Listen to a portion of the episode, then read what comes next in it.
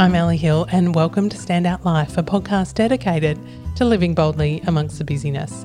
Kemi Nekvapil is a long-time friend of the Standout Life podcast. I've always wanted to say that.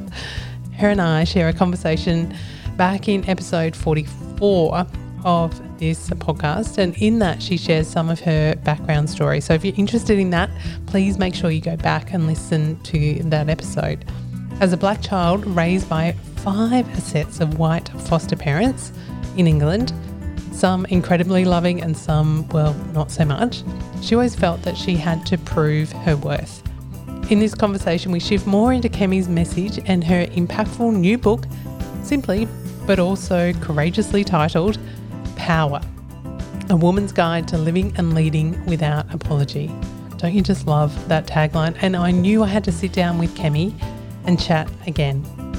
We talked about what women are apologising for, how we can harness and step into our power, and the power of joy and delight, which actually can sometimes be the hardest thing to give ourselves permission to feel.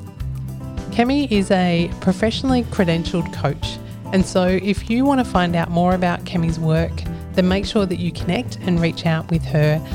And if nothing else, read this book, Power. It will have you thinking differently about what power is and how you can step in and own your power. But for now, allow the sheer joy to come through the airwaves to you from the always incredible Kemi Nekvapil. Kemi, it is such a delight to be reconnecting with you. It's been way too long and I am longing to be able to do it face to face, but this is the second best uh, option. Yep, it is lovely to be here with you again, Ali. Thank you for having me. Tell me what's the weather like in uh, in Melbourne, where you are at the moment. Well, I am in Melbourne on the land of the Wurundjeri, and it is stunning autumn day in Melbourne today. It's so hard. I think everyone in Melbourne decides what their favourite season is until the next season comes. And then you realise, oh, that's why I've chosen a place that has distinct seasons because I get the joy out of each of these individual seasons. So, beautiful autumnal blue bright skies the sun is shining through and there are browns and yellows and oranges and reds and greens everywhere you turn I love those colours, and as you, mm. I mean, mm. as you know, growing up in the UK, that distinct kind of season is is so powerful. But there's something about autumn that really kind of helps to gather us in to to calm things down. But the colour, the vibrancy is is really beautiful as well. I live on the Gold Coast, so we don't we have we don't have seasons, so well, I'm, I'm craving it a little bit. and you know what's interesting is what's so beautiful, I think, in that we are creatures of nature, that there is a different light in autumn and there is a different energy. And, you know, I think about autumn in the UK, it's the time that the squirrels are gathering everything they need to to hibernate. And I think we miss that as humans. I am definitely stepping more and more into honoring the seasons as a way to honor myself. You know, that this is kind of the last hurrah in terms of creating and, and bringing new things to the fore before that winter where we can ground and reflect and rest. So, yeah, it's beautiful here right now. Oh, it's a lovely, lovely way to to honour it. And as many people listening, hopefully, know that you and I we've interviewed before on this podcast. Uh, back in, I had a look, and it was episode number forty four. So it was quite a couple of years ago now. But we had the chance in that conversation to hear a lot about your your upbringing and a lot of your kind of background story. So we're not going to use this time today to dive into that because I think we we covered that so beautifully, so I'm going to direct people back to that conversation. But when you talk about seasons, sometimes it is the the seasons throughout the year, but it's also the seasons in terms of the years that we are in. We've had a strange couple of years, a different couple of years with COVID coming into 2022 and we're chatting here at the start of May of 2022 what was it like for you coming into into this year to kind of ground yourself into this space what was your kind of whether you had intentions or just a bit of a like how how did you feel coming you know when that flipped over from 2021 because we've made plans in the last couple of years and those plans have been thrown out the door yes talk yes. to me about the start of this year for you Well, I did at the start of this year what I have done at the start of every year, I think, for the last seven years, which is where my husband and our two children, I now have a 16 year old and an 18 year old, so I'm in that chapter of parenting. They go away for a week and I stay home and I go on a big juice fast. I do yoga every day. I journal. I walk with no destination. I stop and stare at ants on the. I just I'm just present to wherever I am and I read and I watch documentaries or movies that I am pulled to from that energy of just kind of resting. Like I trust that intuition of what do I need to see, what do I need to read, and I just do it.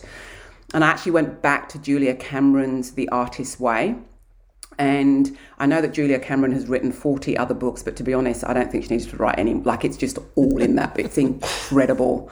What and I legacy. think I yeah, I think I've got three copies of The Artist's Way and not a single copy of the, her other books. Yes, there you go. Like, it's amazing. So I didn't go through it all, but I, I read through it all, but I didn't do the processes. And what I realized from that book and the other book I read every two years is The Alchemist. So that's what I read in January. I read Paul Coelho's The Alchemist and I read The Artist's Way. And one thing that was really clear for me in 2022 was that I wanted to reacquaint myself with magic and abundance and joy. Because I realized in the surviving of the previous two years, it's hard to survive and have the energy for magic and abundance. And even though I did have joy, I would definitely say I believe in magic. I don't believe in coincidences. I believe in fostering and nourishing a kind of energy that attracts a certain energy back and that osmosis that goes back and forth. And I realized that I'd lost that because I'd been surviving for two years, locked in the house with my family, as many of us did. Um, and being an introvert, that's like, that's full on because, like, why are there still people here in every room? In my space. yeah. Can you not go somewhere? Oh, no, you can't. Okay. Um, so, yeah, that was the thing for me. The energy that started of 2022 is that I really, really want to reacquaint myself with this idea of magic and the beauties of the universe. Practically, what did that look like for you? Because I, I agree. I mean, one of my books that I return to is Elizabeth Gilbert's Big Magic, and I know mm-hmm. you've had the opportunity to to interview and to spend time with the amazing Liz Gilbert, and her concept around magic mm. is is beautiful. Practically, that reconnection to magic mm. at the end, or you know, th- through times of survival what does that look like for you? For me, it is writing. So, you know, I think most of the listeners will understand the idea of gratitude writing or the writing of affirmations and, and really kind of every day just writing down the energy that you want around you, you know. So, I am able and willing to create and receive magic. Now, and this is a thing, this is a mindset thing because for me, I live in Melbourne, so there are trams. And, you know, if I walk to the tram stop and the tram arrives just at the moment that I get there, I'm like, oh, see, magic everywhere. Magic everywhere. Some people wouldn't even register that at all. It's just kind of a coincidence. Oh, thank goodness the tram's here. But I choose that that is the magic. And then I'm sitting next to someone who maybe has the same pair of shoes as I do. And I think, oh, that could be an invitation to talk to that person you know so then i will talk to that person and that will lead into that beautiful energy that strangers can have when they just choose to be vulnerable and to connect with each other. So it's not so much that you know oh look there's a wizard over there magic you know it's not so much that it is a we have to create it from ourselves. We have to be willing to take the time to actually decide that it's there and then how do we nourish it and nurture it it is that consciousness. It is taking the time, noticing, nourishing, and nurturing. They're really beautiful intentions for the year ahead. What have they? What surprises have they given you now that we're kind of nearly five months into into the year? well, I feel um, because I had a major book tour in March for my latest book, just the fact that I got every single event, everything happened. That felt like magic.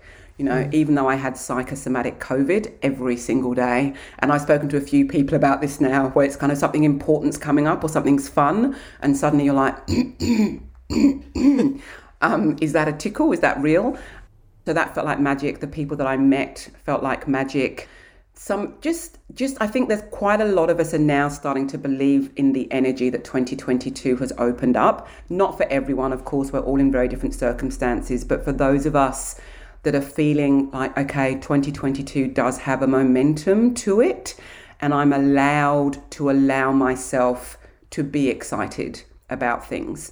You know, I am feeling, I said to my, my children last night, I feel like I'm ready to travel overseas now. You know, like I, I have a feeling that that's now what I want to do. Not necessarily this year, but as opposed to it's not going to happen to maybe I can, or I'm not quite sure yet.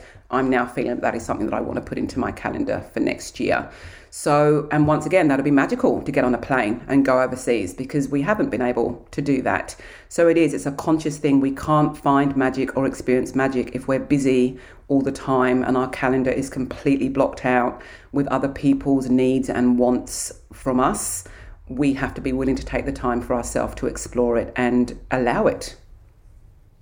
And I think that that almost speaks to the flip side of the same coin where you know where we are having this sense of things are starting to open up or even that sense of I might travel overseas again at some point which can also come with the fear I'll use that word of what if my time gets busy again what if it gets mm. filled up with all of those other things and I haven't had a chance to have a say at where my time goes, where I'm going to to put things. Is that something you've noticed from conversations from people or a bit of that kind of fear or concern that actually life might go back to usual, but maybe usual was a bit busy and a bit full on?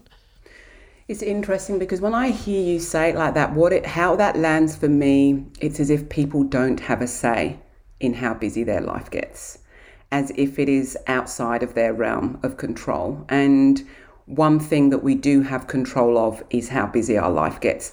It doesn't mean it's easy. It's not easy necessarily, but you know, one of the things that most of us got to kind of check in with in terms of COVID was, ah, you know, this idea of instead of getting back to normal, what parts of normal is it that you're wanting to get back to? And what are the cha- internal or external changes that you can make to have your life feel more like your own? You know, as a coach, I'm always having conversations around where people believe they have a say in how their life is going and where they think it belongs to other people. And it is ultimately up to us as individuals. It doesn't mean, as I said, it is confronting, it is a challenging concept to grasp sometimes, because then it means we have to take full responsibility either way. But this idea that busy is a default, I question that. We can challenge that for ourselves. Yeah. I definitely want to talk to you about your book, your latest book, which is called Power, and it is an absolute powerhouse of a document. Congratulations for for stepping into the conversations, for stepping into the concept of power. It's not an easy one to navigate, and you've you've done it with consciousness, you've done it with celebration, but you also haven't shied away from the hard side of power in this book. And the tagline is A Woman's Guide to Living and Leading Without Apology. And I absolutely love it when you talk about your intention to have magic and joy, knowing that this book was coming out in March. This is a, you know, it's a powerful year and a powerful book that you kind of brought to life. Who did you write this book for? Well, firstly, thank you for that beautiful response to the book. It means a lot coming from you, so thank you. I know you're very conscious of the words that you choose. Who did I write the book for? Don't they say that authors write the book for themselves? We write what we need, we write what we've learned and what we've experienced. So I would definitely say that that I have written it for myself at this point and stage in my life. And I have written it for many, many other women that feel or have had feelings of powerlessness in our lives, either due to societal expectations, due to familial expectations, cultural expectations, the systems expectations. So many systems have been created for women to apologize for our being in various ways. And so, what I what I believe is that this book is, I love the way you use the word document, that this book is a documentation of what women have had to live, but also what we get to live as individuals, but coming together as a community as well, that we do have power.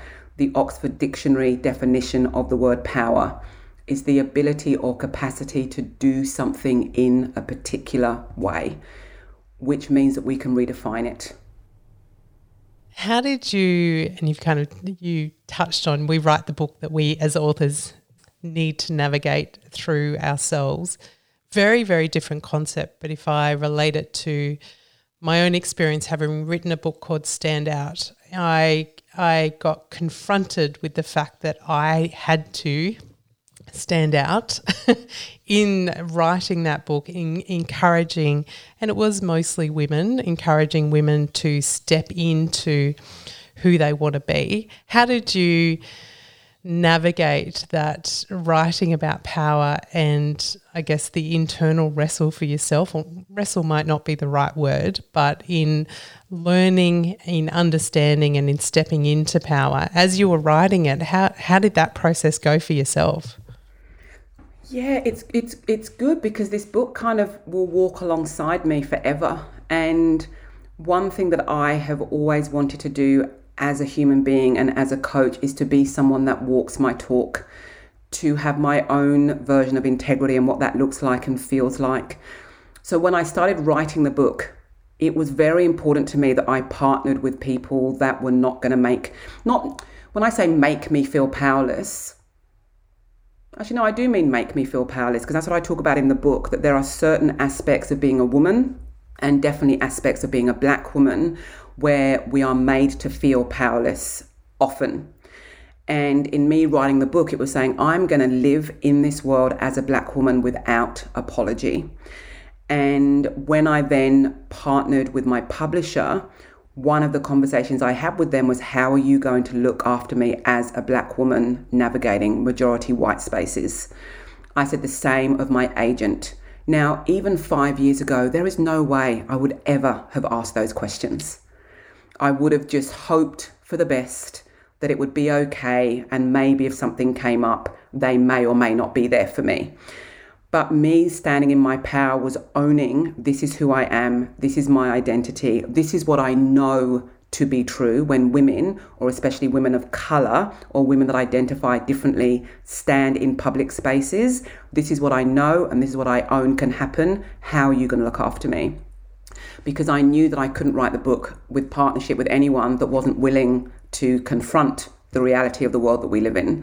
And you know, and it's been incredible, you know, the relationship that I've had with my agent and with my publisher. I think because I stood in my power and asked those questions, and it then meant that we were on the same page and that we could, you know, create this book together in a really powerful and meaningful way. That's really strong and encouraging that invitation that we get to do it together, that you weren't mm.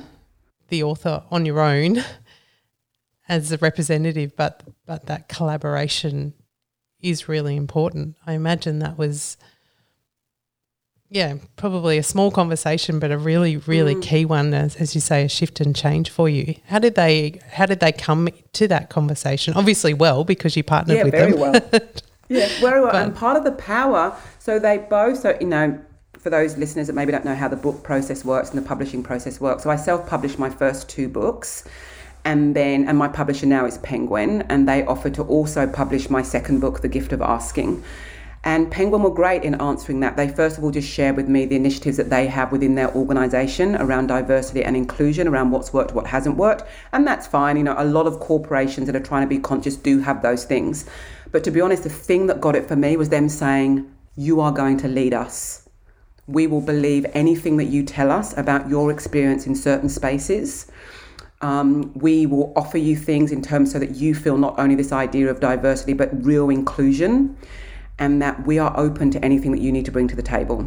My agent said something similar of you know she said i'm a white woman in this white world. I will believe anything you say as a black woman in this world and i will support and listen and we will have the challenging conversations that we need to have so that we can get this book out in the world you know in a way that honors who you are and what it is that you're sharing. So for me the power was actually in them owning they didn't have all the answers you know that there wasn't that, that they were vulnerable enough to say we don't have all the answers but uh, we can promise you that we've got your back and we will listen to you. And that was incredibly powerful for me because now we have this beautiful relationship of equality. And i think if i'd have gone for a traditional publisher 10 years ago or something like that, it would very much have been that they had the power, this kind of as Brene Brown talks about, the power over, and that I would be somehow prostrating myself to them, incredibly grateful, incredibly thankful that they were deemed to work with me, therefore creating an inequality in the power balance in the beginning.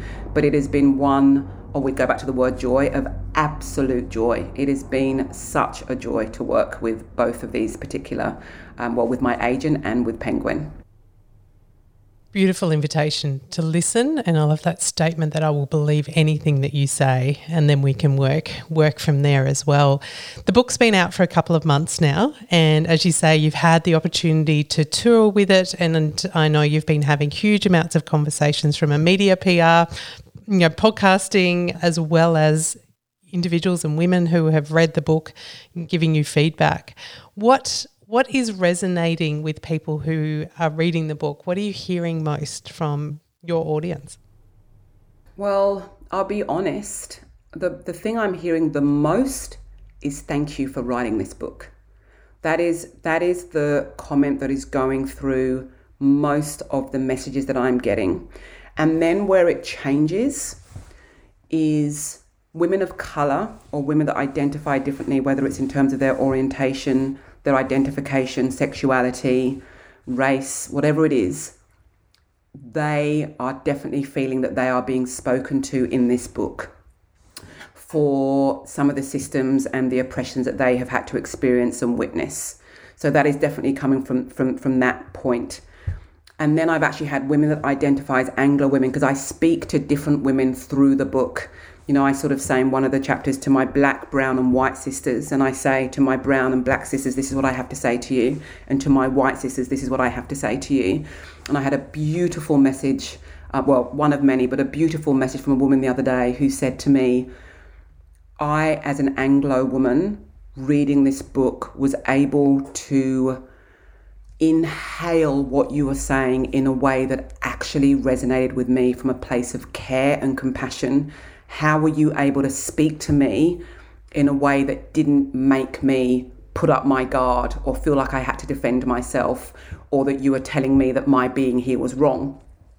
And my response to her, as any readers that, you know, any listeners that have um, listened to the previous podcast, I said, because I was raised in five white foster families. My first experience of being deeply loved was by white women. So, of course, I have the same level of regard for people that identify as white or Anglo as I do for women of colour. I said that is part of what I get to bring to the world, that I can speak to different groups of people because of owning who I am and owning my story up until this point. And that's a beautiful magic. As I said, it is an invitation to the things that are hard, but also to meeting people where they are at, regardless of race, identification background. It's mm. acknowledging that, as you said, there are systems and structures that are set up where people aren't invited, mm. they're not made to feel comfortable. But the way you bring this is an invitation, regardless of where you where you stand. Yeah, and it was, you know, to be honest, it's a big task. You know, at some points when I was writing the book, I was like, are you trying to capture too many things? Are you trying to speak to too many women, does that mean actually it's not going to hit with any of them? But with the feedback I'm getting, I'm realizing it is hitting so many women on different ways. I had a a woman, and what I do you know what I love, Ali, as well. What's really interesting is that so many people are emailing me with their identifiers. So I had someone um, DM me the other day as a cisgendered white woman who is 63. So that was her opening, you know. Then I had as a Muslim woman, white appearing wearing a hijab. This is my And I was just like, this is gold. This is the magic. Awesome. This is the magic. Yeah. Um, a woman, young woman, Indian woman, doctor, medical doctor. You know, I know I've worked with quite a few female doctors in my person, you know, in my coaching practice, and how they struggle in the medical industry because of the patriarchy that's just in, woven into the fabric of that industry. So then imagine being a woman of color within that industry and her just saying that she's never ever being able to she's never ever being able to celebrate her medical achievements, her PhD, because her constant quest as a woman of color in a white world was if I have this, then I'll be worthy. If I do this, then I'll be worthy. If I do this. And she had never noticed that until she read the book and realized this is why I've never found joy in any of my professions because the whole time I was trying to be seen as a valid human being and I chose medicine because I thought that would make me a valid human being. You know, so it's just these little these little kind of light bulbs that are going off. Some are incredibly confronting, some are just joyous, you know, because I talk about every chapter is the power of something. So whether it's the power of privilege, whether it's the power of fun, whether it's the power of equality or the power of delight, that all of these ways are ways that we can give away our power as women, but they're also the beautiful ways that we can build up our power and own our power in various ways.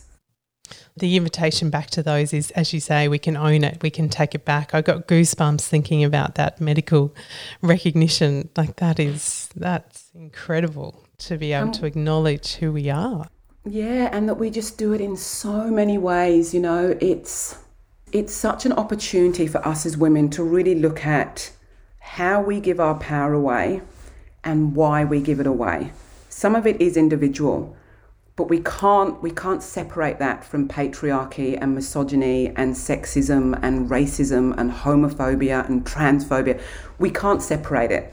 So then when we give ourselves the space, and that's why, you know, because I'm a coach, there are processes through the book that we actually can take the time to look at, wow, what is my relationship with this particular form of power or do I have the time to bring delight into my life? Where I talk about the power of responsibility and that question you asked at the beginning around busyness and people feeling like, oh, what if I get busy again? As, and we give our power away when we think that our busyness is not about the boundaries we do or do not have, you know, that we have put in place or have not put in place. And so, as women, when we're giving our power away, we give it away strategically as well. I have been in situations as a woman or as a woman of color I know I need to be small. I need to stand back. I need to not have an opinion. The only way for me to feel safe in this space or be allowed in this space is to minimize who I am and what I have to bring. We do that because we're smart. The invitation of the book is what if we don't do that anymore? And what if we don't allow each other to do that anymore? You know, in the way that you wrote your book, if we are inviting each other, what would happen if you did own your voice? What would happen if you did stand out and you knew you weren't alone? That actually we are there behind you, backing you the whole way because we build power together. I know you know this, and I, that's what was um, you know was going through my mind as you were saying that was that so much of that power giving away is because we're smart is because that is the that is the survival tactic which has allowed us to get to where we are right now and sometimes sharing that voice or choosing another way means that we need different supports. We need different ways to feel like we can survive and have a presence. But to acknowledge that we've done it because we are smart and clever, but we don't have to put up with that anymore.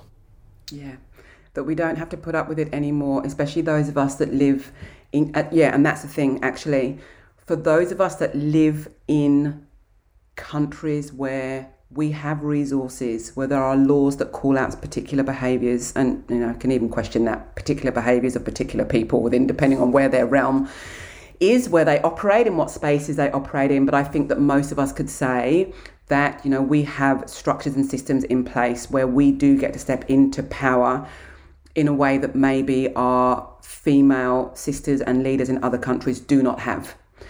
And so, how do we do it for ourselves so that we then can create space to stand alongside them when they decide to step into theirs or in the ways that they're choosing to? Because you know i like this idea and what i talk about in the book is that power is this abundant resource that if you have it if i have it i can give it to you and if you have it you can give it to somebody else and if they have it they can give it as opposed to what i think most of us have grown up with male or female. This as brene brown talks about so beautifully power over where power is this limited resource that if i have it you can't have it and i will do anything i can to make sure you can't have it and that is why it was a challenge to call the book. Actually, it wasn't a challenge. As soon as the word came to me, it scared the life out of me, the title of the book, because my first inner sort of um, societal conditioning was who do you think you are to write a book about power? So I had to look at, oh, isn't that interesting? And I knew as a creative, that's exactly why you need to be the one to write the book about power because it's come to you. It's not a coincidence. That is big magic, you know. Oh, it say. is big magic, and this yeah. discomfort is exactly yeah. why you need to call that's it power. Com- yeah, exactly. That's what you're saying. It's for you stand out. It's like, oh no, so now I have to, you know. And so, you know, I love this idea that we can claim back what power actually means. It means the capacity to do something in a particular way, and then we get to choose who am I and what do I want to do and how do I want to do it without apologizing. And not only is this book an invitation, but the way that you do it, the fact that you are a coach and have been a coach for so long is woven throughout this. So I'm not surprised that you are getting the feedback that you have. One of the magics or one of the reasons why this is is such a powerful book is the way that you pull out the acronym of the word power. And you highlight in that sense and I'm going to walk through what they are and then I'm going we're going to touch on a couple of these the powers that you touch on. But the first one is presence. So the P in power is around presence. We need to understand where we are right now and how powerful that is. O, o ownership W is wisdom, and I, I think you could you've got five other books you could write just on that one alone.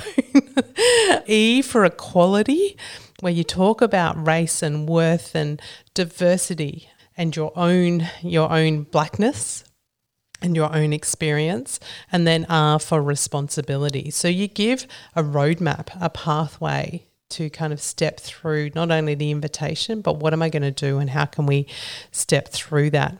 If I come back to presence, and particularly you touch on the power of delight, before we hit record, we were talking about joy and delight and how sometimes actually it can be the hardest area.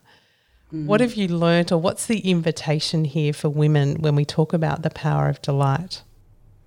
Oh, and this is the, the first thing that comes to mind for me is to not apologize for it.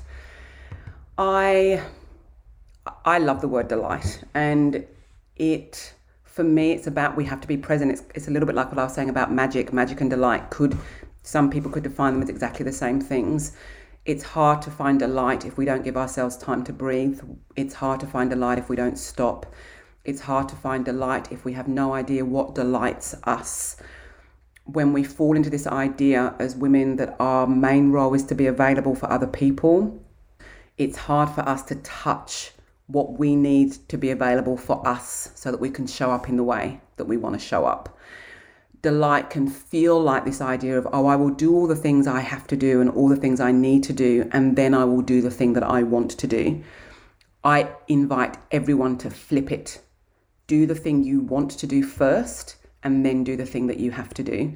Because what we do then is that we get to show up, especially those of us that consider ourselves to be of service to other humans, to other beings what we do then is that we fill ourselves up with a delight, with joy, with fulfillment for our own selves, and we nourish our own selves so that when we're of service to others, it brings more delight. It fulfills us more. It fills us up. If we flip it the other way, that we're always of service to others and then we give to ourselves, generally what people experience is exhaustion, overwhelm, disconnection, and resentment. And there's no delight in any of those words. I don't believe that delight is a nice to have. It is something we need within. We're allowed to be delighted, we are allowed to give delight, and we're allowed to experience it. How do we deal with a sense of, yeah, but that's selfish? And I think for women, that can be a bit of a societal thing. Mm. This sense of, yes, and you can do mm-hmm. that, but you can do it once a month and that's all like you get one that's right get. That's, um, get. that's all you get and sometimes even when we have arrived at what you've described is that delight and and flipping it and doing that first. We can arrive at that, but sometimes we can have people around us say, "Oh, you know, but you can't really that that is kind of selfish." Yeah. How do we deal with that? Well, I had I have like four different things that just came to mind there. One was if we were in a coaching session, I would ask you, what is the impact on you of believing that delight is selfish? Like, what is the impact on you? When it comes to what other people say, I think that's the without apology bit. You know, I would say to people, because I know who I am, trust me, I'm a n- much, much nicer person when I have done the things that make me feel good. Like, trust me. you know, that's the thing. You, you don't want to be around me if I'm exhausted, overwhelmed, and resentful. Um, and that's part of the, I believe that's part of the power over, to be honest, that if a woman does something for herself, that it is selfish. That's part of the system. That's, you know, we should be constantly moving and going and serving and available and constantly saying yes and have no boundaries because that means we're greedy and we're selfish. That is part of the system and part of breaking out of this idea. And I think we speak about this in the other interview, but I speak a lot about being a good girl, is moving from being a good girl into being a fully self expressed woman. Not an easy journey because along the way, part of our internalized patriarchy is saying, Who do you think you are? You don't deserve this. That is selfish. That is greedy. What about the other people? So it's not a quick fix. It's once again, it's being present enough to realize, oh, I've believed certain things. And in believing that, it means that I am taking away from myself some of the most beautiful things that I need for myself to show up. And that I'm a better person yeah. for better person, everyone. Better Yes. person, better parent, better leader, better friend, better everything. Talk about the power of boundaries, and I think that kind of goes goes together mm. around kind of delight and fun as well.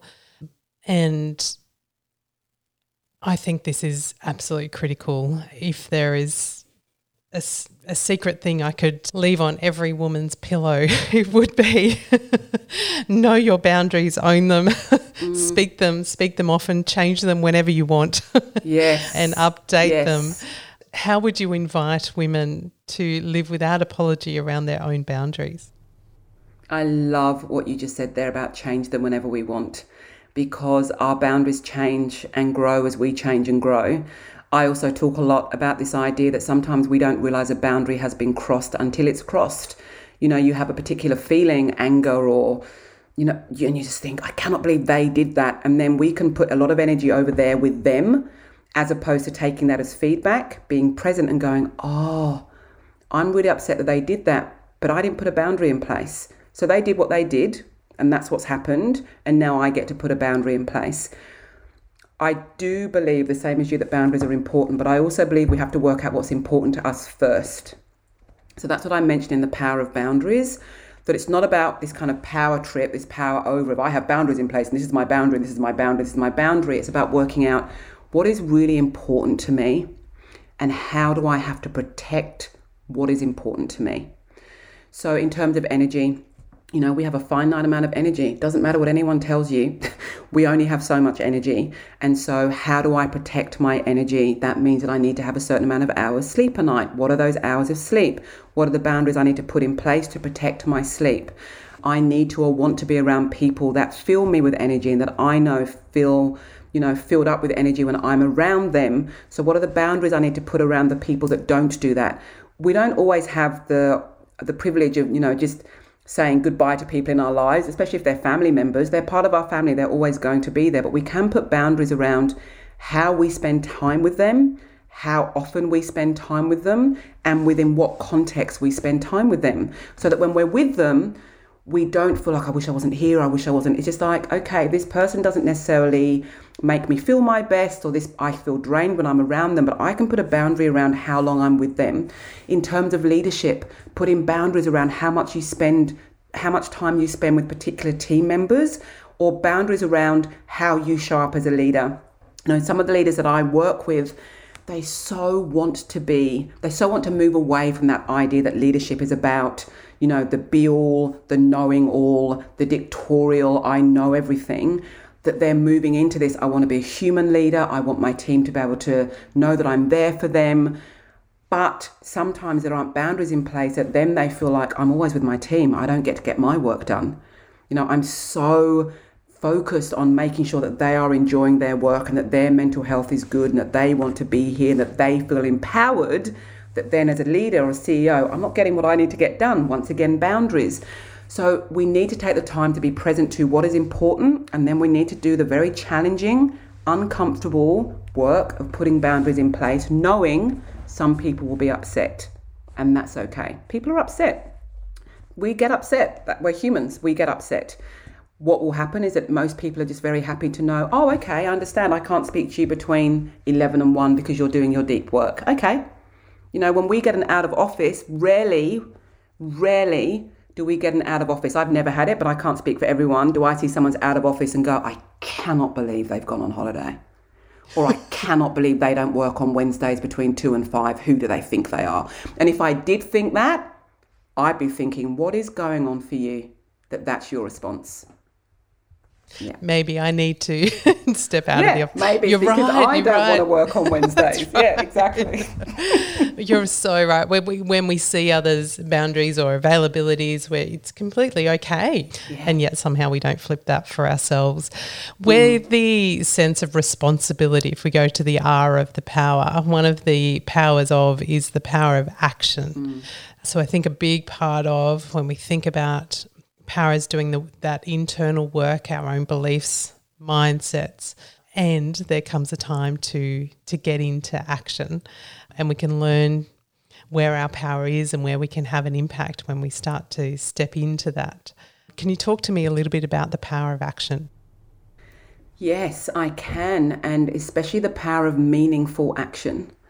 Because if the actions that we're taking do not have meaning for us and they're not grounded in a sense of mission or purpose or a very clear idea of why we're doing them, that is when we put our head on the pillow at the end of the day. We're exhausted because we've been busy, because we've been acting the whole time, doing things, but we have no idea why. And this sense of kind of, I'm not fulfilled, I'm frustrated, I feel like I'm not getting to where I want to be. So, once again, it's this idea of you have to take ownership of who you are, trust your innate wisdom, trust that you are equal as everyone else around you, and take responsibility for creating the life that serves you and serves the people that you want to serve. And in doing so, we have to take action, but making sure that that action is based in some form of meaning so that you don't feel like this hamster wheel that's kind of constantly doing the same things but not really getting anywhere. And so for me, action is exciting because otherwise it's all navel gazing. You know, otherwise we have an insight there, and I'm sure that everyone that listens to this podcast is into personal and professional development, as they would not be listening. And everyone knows the difference between having the idea, having the insight, and then implementing it in some ways. Doesn't have to be perfect action. I'm not actually, I have no idea what perfect action is, to be honest. um, as a creator, we just take action and then we get feedback from the action. It needs to be tweaked here. The timing was wrong. It was perfect. You could have done more, whatever it is but that it's it's it is action that moves us forward because it gives us feedback about the next action. Just having the ideas is not going to shift anything.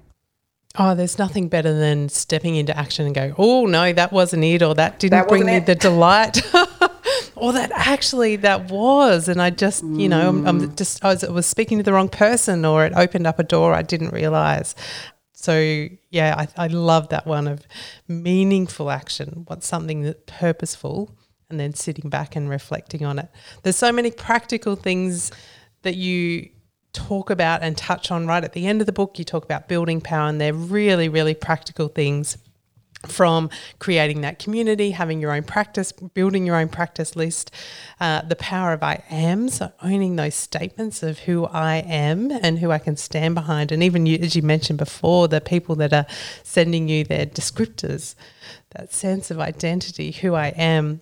A couple of years ago, and this is not meant to be flippant because it was a, a it's a small thing, but it was really important to recognize that I'm not a great cook. And I know I'm talking to someone who's an ex chef, who's a foodie. I love to eat, but I just didn't grow up loving cooking. It's not my natural thing. I put stuff on and I forget about it. I just get bored by it. Yep. and to be able to own that statement and go, oh, I just, it's not me. Yeah. is um is has been liberating in a lot yeah. of ways. I and in some ways I become a better cook by the fact that I recognize that's just not what I was put on the planet to do. Other people were. I'm happy to yeah. appreciate their food. Yeah, and like you said, it's what I call the small big things. You know, it's huge. It's actually huge as a woman to say, I don't like cooking and I have the no sense of being a mum, a yeah. mum of two yep. kids, had a yep. friend who, when she's stressed, she cooks. She does a yeah. five course meal, and I'm like, yep. I don't no know way. who you are, but maybe I should be doing that. And I should, yeah. like, I've brought so many recipe books over the years, mm. believing that that's who I needed to be. Mm. Shooting all yeah. over yourself, shooting all just, over yourself, just drowning in cookery books. like, this is the recipe. So this is the one. yeah. But then again, this identifies as women. I've worked with quite a few women in a few years who have known and have owned and have tapped into that innate wisdom for themselves that they did not want to be mothers were they able to have that conversation with their partners or their family or extended family members? No. And that was one of the reasons why we were working together, that their power came from I'm not apologizing for making the choice that actually honors who I am and what I want for my life.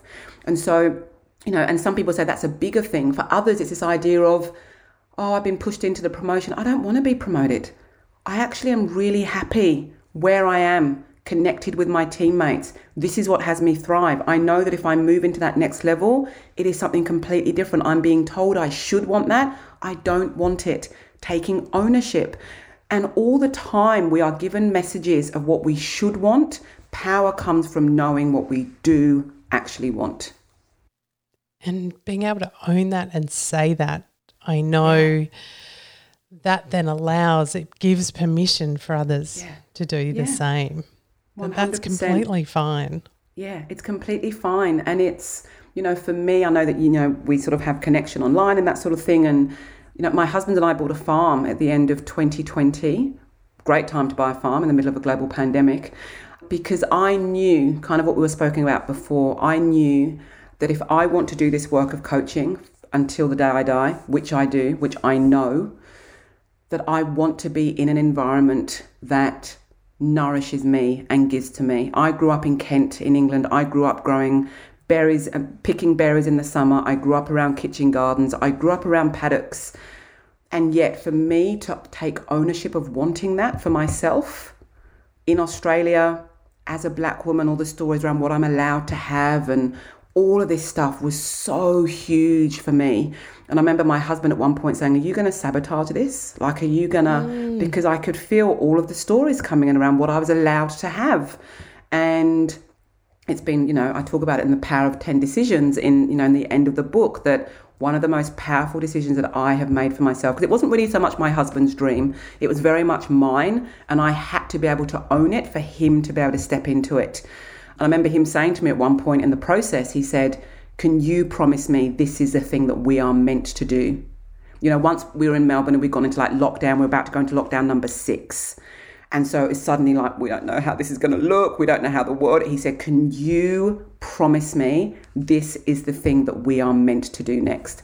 And I just, I said, Give me a minute. Actually, I had to get present. I said, Give me a moment. I said, Just give me a moment. And I just, I just tapped into it and I just tapped into that wisdom. And I said, I promise you, this is exactly what we're meant to do next. And one of the most powerful decisions I've ever made to own for myself without apology. And without apology, without yeah. this, oh, but you might resent me for that decision one day, yeah. so then I won't. Yeah. yeah. And it doesn't matter if he resents me. He can go. He can move off of the farm. It's fine. I'm not going anywhere. Like it's not. It's not. A thing. But what's funny about that, I think that in me owning it, it's that now I think partly because of who I am and this idea of presence is that when I'm in the city, um, in our home in the city, I'm present, I'm here, I love it, I love everything the city has to offer. And when I'm at the farm, I love it, I'm present, I'm there. It's actually my husband, when we're in the city, he's like, when are we going to the farm? When are we going to the farm? and it will be our forever home. We'll be moving there in about three years once our youngest has um, has left school. So that's kind of the long term plan. And at the moment, you know, at the moment we have the, you know, it is it is a privilege to be able to have these kind of two two environments that we get to be in to nourish ourselves and our family and our communities in different ways.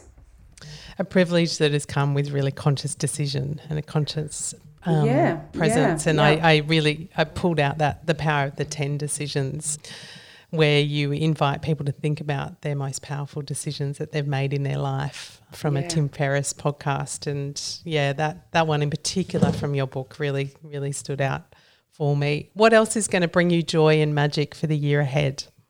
Oh, well, part of the buying of the farm is because I'm stepping into becoming an organic flower farmer.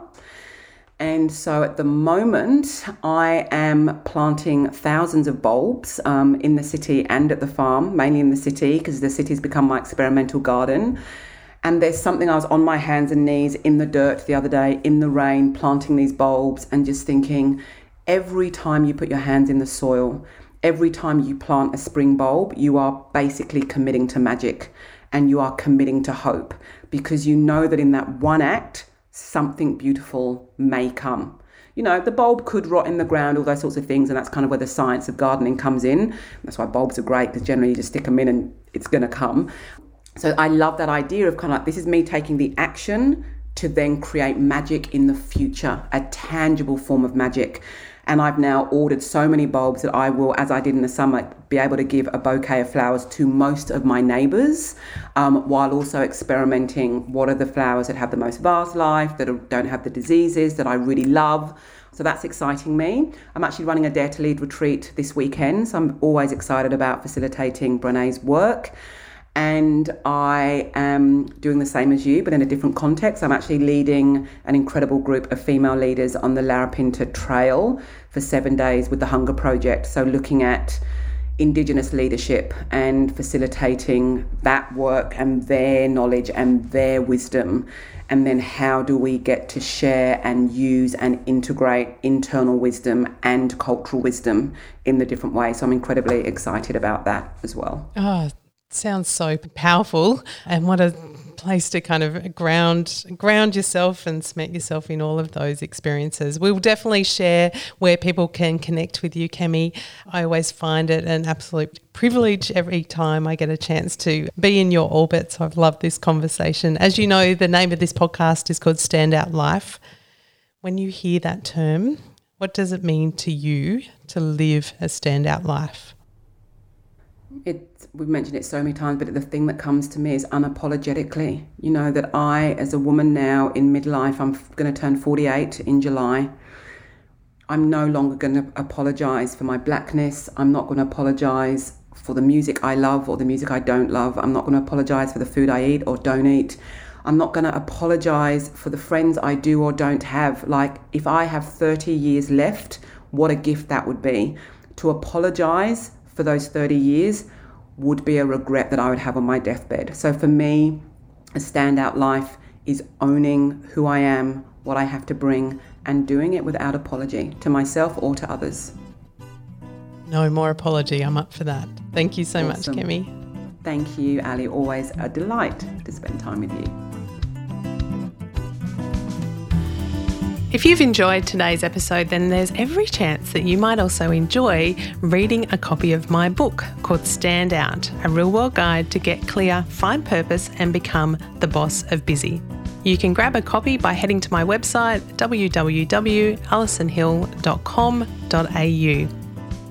If you liked what you heard in this episode, I'd love it if you could take a few moments, pop over to iTunes and give this podcast a quick rating so that we can continue to share these conversations with people around the world.